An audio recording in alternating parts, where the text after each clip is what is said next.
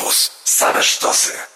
Róża Wiatrów. Audycja o stosunkach międzynarodowych. Przy mikrofonie Marcin Łuniewski z radia pierwszy raz chyba dwóch miesięcy, e, bo tak nagrywane było przez e, Skype'a na przykład, ale z domu, tym razem w radiu już, więc bardzo się cieszę, że mogę do Was z Bednarskiej e, przemawiać, a moim i waszym gościem jest pani doktor, pani profesor Agnieszka Legucka, ekspertka do spraw rosyjskich z Polskiego Instytutu Spraw Międzynarodowych. Witam serdecznie pani profesor. Dzień dobry, witam serdecznie również. My się łączymy też przez najnowsze technologie, y, bo pani doktor jeszcze w studiu nie jest. Oczywiście względy, względy y, bezpieczeństwa cały czas jeszcze. Y, według oficjalnych danych niemal 78% Rosjan opowiedziało się za zmianami w rosyjskiej konstytucji i tym samym w życie weszło ponad 200 poprawek, a wśród nich ta zerująca kadencję prezydenta Putina, przez co e, będzie mógł rządzić, jeśli się na to zdecyduje, do 2036 roku. W tych zmianach są jeszcze na przykład podwyższenie, e, podwyższenie e, emerytur, czy zapowiedź podwyższenia płac, więc takie socjalne również obietnice się dla Rosjan znalazły jako zachęta. Zapytam na początek pani profesor, jak to rzeczywiście wyglądało z tym poparciem, no bo według oficjalnych informacji mamy 78% Rosjan, którzy się wypowiedzieli za, ale wiemy, że y, Rosji, mm, e, jeśli chodzi o takie dane, nie można ufać. Mm, niestety, y, więc jak to wyglądało, bo na przykład według niezależnej organizacji NIED w Moskwie na przykład przeciwko było ponad 50% Rosjan, a w Petersburgu nawet ponad 60% Rosjan było, było przeciwko tym zmianom. Mm, jakie mamy informacje, bo oczywiście no one są też ograniczone, proszę powiedzieć, powiedzieć, ale jakbyśmy mogli tak wyśrodkować, jak mogło wyglądać rzeczywiście to, e, to poparcie. Tak, dziękuję. Dziękuję. Rzeczywiście wszystko, co Pan powiedział, to prawda. E, Rosji w tym zakresie nie można ufać. E, I jeżeli chodzi o, o dane statystyczne, to też nam trudno do takich sięgnąć. Na pewno to, że spada poparcie dla samego do historycznie niskich, niskiego poziomu 59%. E, to jest, e, to jest poparcie dla niego, a z kolei zaufanie do prezydenta oscyluje w granicach 20-25%, co także dramatycznie nisko e, wskazują już niezależne ośrodki badania opinii publicznej, Centrum imienia Jurija Lewady. E, I to wszystko no, daje nam ten margines e, braku zaufania do tych danych, których oficjalnie wiem, które Pan też przywołał, e, łącznie z bardzo wysoką frekwencją 68% udało się Rosjan, rosyjskim władzom, jak to określa Aleksiej Nawalnych, namalować, czyli że te, czyli te dane zarówno poparcia dla konstytucji i dla zmian w konstytucji, jak i samo fakt, że poszło, poszło tak dużo osób do urn, czy też urny przyjechały e, do, do obywateli, bo ze względu na COVID to E, te urny były, znaczy sytuacja w ogóle z tego, z, tego, z, tego, z tych wyborów, czy też właśnie głosowania były bardzo kuriozalne. Można było głosować korespondencyjnie, można było głosować e, na takich prowizorycznych stolikach organizowanych e, na podwórkach, nawet w samochodach otwierano bagażniki, tam była sobie komisja do głosowania, w związku z czym no, duże jest też prawdopodobieństwo, że w tej sytuacji po prostu ilość możliwości wrzucania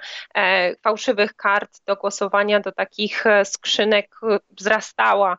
E, w niektórych okręgach był, wychodziło tak, że każdy, każdy, każda komisja miała tyle samo procent głosów, co statystycznie jest po prostu niemożliwe, żeby, żeby to, się, to się wydarzyło. Więc ja bym powiedziała tak, że Władimir Putin ma bardzo niskie notowania e, od 2018 roku, e, nie od początku swojej prezydentury, ale od momentu e, podniesienia wieku emerytalnego. I tutaj Rosjanie bardzo mocno, wszyscy Rosjanie, nie tylko Moskwa i Petersburg, o których tam Pan wspomniał, ale właśnie prowincja i to, i, i no, to starsze pokolenie, które właśnie jest za stabilizacją, za takimi elementami socjalnymi, bardzo mocno to odczuło. I i bardzo źle oceniło to, że Władimir Putin mówił, że e, nigdy nie podniesie wieku, wieku emerytalnego, a to zrobił. Podobnie mówił, że nie będzie zmieniał konstytucji, e, a to zrobił. Podobnie mówił o tym, że nie będzie przy krześle prezydenckim, przy też tronie carskim, jak to, jak to określa go opozycja, e, a jednak, a jednak zdecydował się na wariant Mm, no, tego, żeby dać sobie możliwość rządzenia Rosją do tak jak pan też wspomniał, 2036 roku. Można więc powiedzieć, rzeczywiście... pani profesor, że tylko krowa nie zmienia poglądu, więc Władimir Putin e, też jest zmienny. Pani doktor, to ja zapytam jeszcze o e, doniesienia o oszustwach i manipulacjach, e, co wiemy, bo, bo, bo na przykład dotarło do nas, że osoby niektóre mogły oddawać głosy po dwa, czasami trzy razy. Nie zachowano na przykład zasady tajności głosowania, kiedy głosowano w koszarach czy szpitalach, no bo tak jak pani powiedziała, i te obrazki też docierały do polskich e, mediów, czy można je było znaleźć w internecie, właśnie panie na przykład, czy panowie chodzący po prostu z urnami e, po podwórkach, po samochodach, po szpitalach, no wszędzie można było wręcz głosować, w parkach jak się odpoczywało. Mm, jakie jeszcze... Tak, jakie jeszcze mamy, jakie jeszcze mamy te doniesienia o, mm, o, o, tych manipulacjach, czy, no, czy wręcz oszustwach, tak, kiedy, kiedy no, jedna osoba może głosować dwa czy trzy razy? No właśnie te procedury nowe, bo to, to jest też ważne, że przyjęto rozwiązanie takiego ogólnorosyjskiego głosowania, czyli czegoś, czego nie było, a w związku z tym nie było też uregulowane prawnie, a też nie było, nie ma odniesień w kodeksie karnym e, rosyjskim, bo to ja bym powiedziała, że te, mimo tego, że patrzymy na Rosję przez palce, jeżeli chodzi o dane statystyczne e, i te oficjalne, to jednak prawo, jeżeli chodzi o właśnie głosowanie, czy też wybory, czy referenda, są prawo karne, jest bardzo, bardzo restrykcyjne, jeżeli się nawet popatrzy na inne, inne, inne państwa.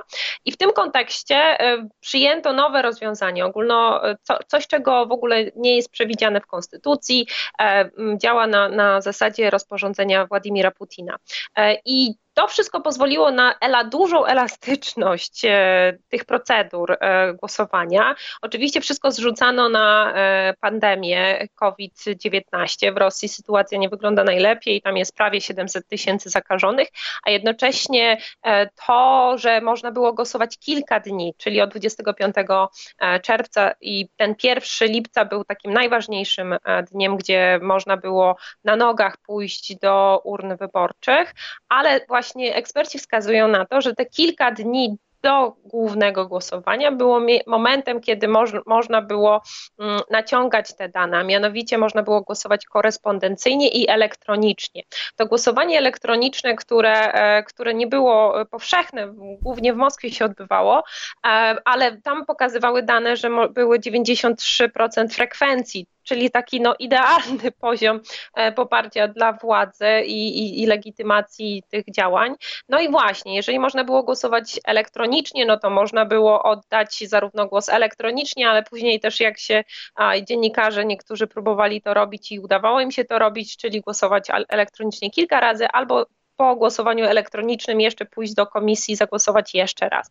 Były sytuacje, że właśnie można było oddawać po trzy głosy e, i, i to było zaliczane. W związku z czym no, widać było, że ten system był bardzo e, nieszczelny i wskazujący na to, że, że wyniki były znane wcześniej e, i albo miały być, miały być mm, osiągnięte takie, jakie sobie Władimir Putin e, zażyczył, bo ważne jest też to, że o ta poprawka o wyzerowaniu e, pre, pre, mm, prezydentury Putina E, dotyczy, była schowana w szafie, to znaczy o niej zasadniczo e, w kampanii informacyjnej było bardzo, bardzo niewiele, a po, po wyborach, czyli po, po, po ogłoszeniu tych e, wyników głosowania, nagle okazało się, że władze mówią o tym, że mówiły o tym, że to było wyraz poparcia dla Władimira Putina, więc mm, no, Rosjanie mm, byli zasadniczo oszukani przez, przez to głosowanie i pokazano, pokazano jak bardzo nie liczą liczą się z ich faktycznym zdaniem, ich faktyczną opinią. I pani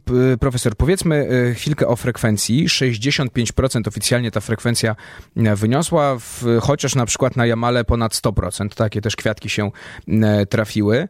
Mm, w jaki sposób władze z jednej strony zachęcały, a z drugiej strony przymuszały też na przykład budżetówkę tak zwaną do tego, żeby głosować, proszę powiedzieć? Tak, e, oficjalnie po, po zliczeniu wszystkich kart to była nawet 68% frekwencja z takimi kwiatkami jak Czeczenia 97%, czy Tuwa 96%, czy chociażby Krym, gdzie, gdzie, gdzie nawet udało się tę frekwencję też podkręcić i poparcie dla konstytucji wyrazić w wysokości 90%. W jaki sposób przekonywano do, do głosowania? Oczywiście to była niezwykła kampania e, informacyjna, taka bym powiedziała masówka, e, skłaniająca Rosjan do tego, do, do dylematu, który, który oscylował e, nie w kierunku czy Putin, czy nie Putin, tylko w kierunku dylematu, w którym kierunku Rosja jako państwo powinno iść. Czyli to było głosowanie, które było przedstawiane jako głosowanie za przyszłością Rosji i duży pakiet właśnie elementów socjalnych, tożsamościowych był jest ujęte w poprawkach, co właśnie pchało Rosjan do tego, żeby, mm, żeby zagłosowali. Część, ja bym powiedziała, że część tych e, obietnic i tych wprowadzonych poprawek odpowiadało jakby zapotrzebowaniu Ros Rosjan, e, którzy chętnie podpisaliby się pod tym, że e, nie tylko waloryzacją emerytur, ale łącznie z takimi elementami jak wychowaniem patriotycznym młodzieży, tudzież, że małżeństwo to jest związek kobiety i mężczyzny, wokół tego było bardzo dużo, było, było dużo emocji i dyskusji. Mm, I, I też e, oczywiście budżetówka musi zagłosować. To e, robiono, ale to już też wcześniej były te elementy takiego przymuszania na przykład uniwersytetów e, do tego, żeby zmuszały swoich studentów do pójścia do głosowania. Zmuszały w tym sensie, że były takie też specjalne konkursy organizowane, czyli jeżeli jakaś, jakiś uniwersytet wykręcił jak największą liczbę studentów, którzy poszli do głosowania, no to dostawał jakieś nagrody. Teraz można było nawet dostać nagrodę w postaci mieszkania, e, jeżeli, jeżeli, e, jeżeli się zebrało w jakimś obwodzie znaczną ilość e, głosów nieporównywalną do, do, do, do, sąsiad, do sąsiednich, więc ja bym powiedziała tak, w odróżnieniu do poprzednich, e, do poprzednich takich głosowań, które też obserwowaliśmy, czy też, czy też wyborów, no to nie można było urządzać czegoś, co było też takim ewenementem rosyjskim, czyli takich jarmarków głosowania, czyli że można było zjeść e, grochówkę, że można było pójść, dostać baloniki, malować sobie, to był taki festyn głosowania, to wcześniej było. E, teraz ze względu na pandemię e, to było trudniejsze, więc e, władza przyszła do ludzi w postaci właśnie tych mobilnych komisji i, i tutaj trzeba było, mm, też sąsiedzi obserwowali się wzajemnie, kto głosuje, kto nie głosuje, ale też taka ciekawostka, jeden z dziennikarzy, który, który zagłosował w Moskwie na nie, elektronicznie, czyli teoretycznie powinien to animowo, e, no już dzisiaj e, ma problemy z tego tytułu, może nie tyle bezpośrednio mówią, e, mówi się o tym, że to właśnie chodzi o to, że zagłosował niepoprawnie, tylko właśnie ma jakieś problemy, nachodzą władze na niego, do jego mieszkania i wypytuje, czym się zajmuje, w związku z czym też obserwuje się bardzo ogromną, ja bym powiedziała nieporównywalną z dotychczasowymi nagonkę na dziennikarzy, którzy, którzy są uh, z różnych powodów e, pociągani do odpowiedzialności karnej, e, więc obywatele na przykład zrzucają się, robią takie zrzutki e, na to, żeby dać kaucję albo dać, dać pieniądze na wykupienie tej osoby, bądź właśnie zapłacić grzywny, które są niebotyczne.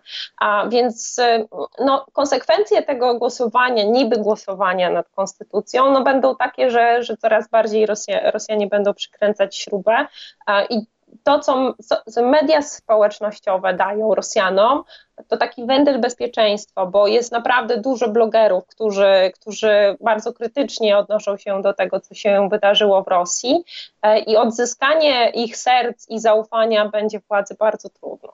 Pani profesor, większość ekspertów jest e, zgodna, że przeprowadzając głosowanie, które trwa tydzień, no co za tym idzie, jest niemożliwe do skontrolowania w tak ogromnym kraju jak mm, Rosja, no Kreml ostatecznie zerwał z takimi pozorami uczciwości czy fasadową demokracją, co jeszcze do niedawna no, oficjalnie Rosja jest demokracją, przecież prawda i każdy ma prawo głosować, mm, więc, więc te wybory organizowane dzień czy dwa, no mm, powiedzmy, że jakoś tam obserwatorzy mogli, chociażby zagraniczni je, je obserwować, no teraz robiąc coś takiego bez precedensu, zresztą tak jak pani powiedziała, mm, w, w Rosji, no Kreml właśnie zrywa już ostatecznie z, nawet z tymi pozorami. Dlaczego postanowiono, że, że już władza przestaje się, mówiąc kolokwialnie, bawić w demokrację?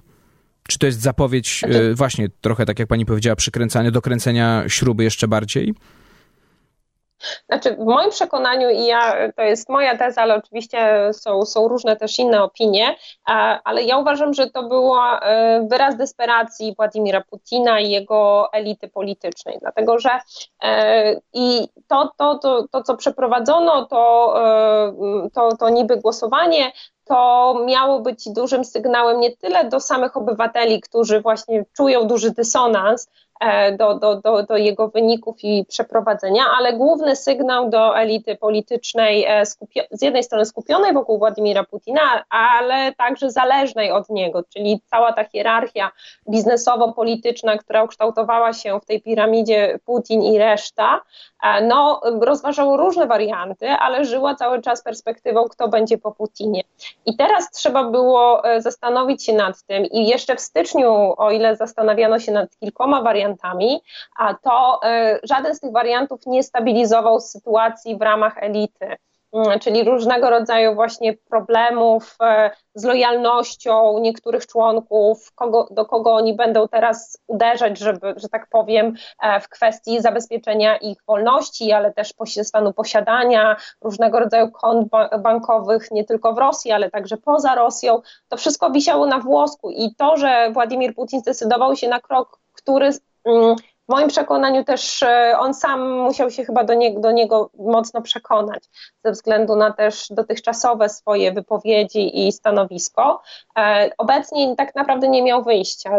Jest jednocześnie jakby ofiarą swojego sukcesu, jak i, jak i zwycięzcą tego systemu, no bo stoi na jego czele, e, ma najwięcej przywilejów, ale równie dobrze stworzył taki system, w którym jego zamiana może być groźna dla niego samego. I w związku z czym e, wśród różnych wariantów e, zdecydował się na wariant, w którym właśnie te pozory opadają, e, gdzie władza mówi jednoznacznie, że musicie popierać Władimira Putina, bo inaczej nie tylko nie macie alternatywy, ale także system może być dla Was bardzo okrutny. E, I, i, i tak jak mówię, no wcale to nie te, te, te wyniki, to, ten proces, że jednak administracja potrafiła wykręcić takie wyniki, no nie świadczy o sile tego państwa wewnętrznej, tylko raczej o jego słabości. Mówiliśmy już o tym, pani profesor, o, o, tych takich różnych kwiatkach, czyli Czeczenia, czyli na przykład Jamal, gdzie frekwencja przekroczyła 100%, czy Czukotka, gdzie nikt nie zagłosował przeciw, mm, ale jest takie jedno miejsce, które e, niczym ta galijska wioska z Asterixa i Obelixa opiera się Rzymianom, które zagłosowało przeciw. Mowa o e, Neneckim Okręgu Autonomicznym. Dlaczego pani profesor e, akurat tutaj no raz zagłosowano przeciw, a dwa, że władze dopuściły, dopuściły do tego, żeby te wyniki ujrzały światło, światło dzienne, że jest taki jeden region, który się sprzeciwia Władimirowi Putinowi dożywotnio będącemu prezydentowi Rosji.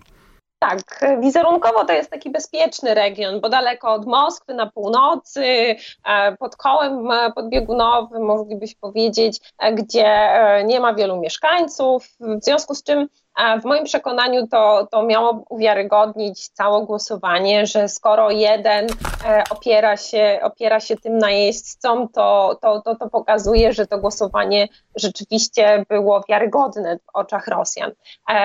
Eksperci podkreślają, że mm, znaczy rosyjscy eksperci podkreślają, że e, dwa punkty, które, które wskazywałyby, że miesz, wskazywałyby na sprzeciw e, tych właśnie mieszkańców, e, no to jeden to jest mówiący o tym, że wyrazili swój sprzeciw, bo nie chcą się pogodzić z prawdopodobnym przyłączeniem z obwodem archangelskim sąsiad, sąsiadującym z nim.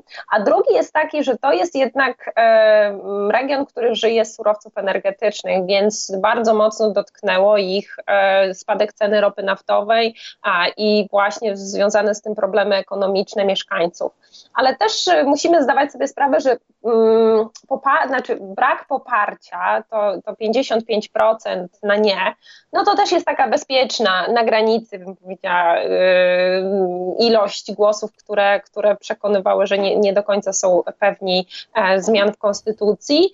A więc dla władz rosyjskich wizerunkowo to wygląda w miarę dobrze, bo z jednej strony ma uwiarygodniać całe głosowanie, a z drugiej strony nie jest to, nie jest to centrum, nie jest to serce Rosji, czyli Moskwa z, z, z powiedzmy z Petersburgiem, czyli te miejsca, miejsca gdzie, gdzie rzeczywiście sprzeciw wobec zmian i takiego dokręcania śruby jest większy wśród mieszkańców. I ja byłabym skłonna uwierzyć właśnie w to, że właśnie te duże miasta, e, stolica i Petersburg, e, mogłyby zagłosować na nie. E, reszta, reszta Rosji, e, tak jakbyśmy, znaczy takie, takie są moje przeczucia, że mogłoby nawet dojść do takiego faktycznego poparcia zmian w konstytucji mm, ze względu na bardzo taką zmasowaną kampanię informacyjną i brak alternatywy dla Putina. To są rzeczy, które by przekonywały mnie, że, że, te, że te mm, głosy byłyby wiarygodne, więc dlaczego władze e, nakręcają jeszcze bardziej niż coś, co, co mogłoby spokojnie przejść?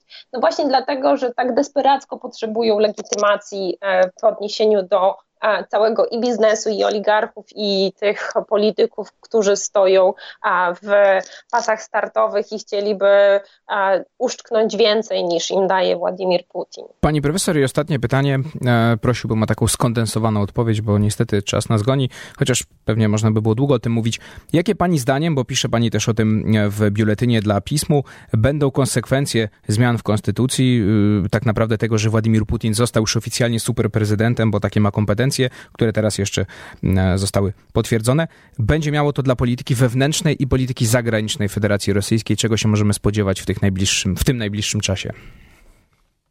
No dla polityki wewnętrznej powiedzieliśmy, że to zwiększenie takiego stopnia autorytaryzmu i kontroli e, społeczeństwa ze strony władzy, a to, co dla nas bardziej istotne, czyli polityka zagraniczna, e, to kwestie związane z poszanowaniem e, rosyjskiej wersji historii, bo bardzo dużo też elementów wprowadzonych do konstytucji podkreśla to, że, że trzeba bronić rosyjskiej e, historii, czyli w rozumieniu to, w jaki sposób Rosjanie tę historię e, przedstawiają, patrz, fałszują w odniesieniu chociażby do II wojny światowej. No i kwestia też bardzo ważna, e, poszanowania albo to, co jest podkreślone jakby podwójnie, że poszanowania integralności terytorialnej Rosji.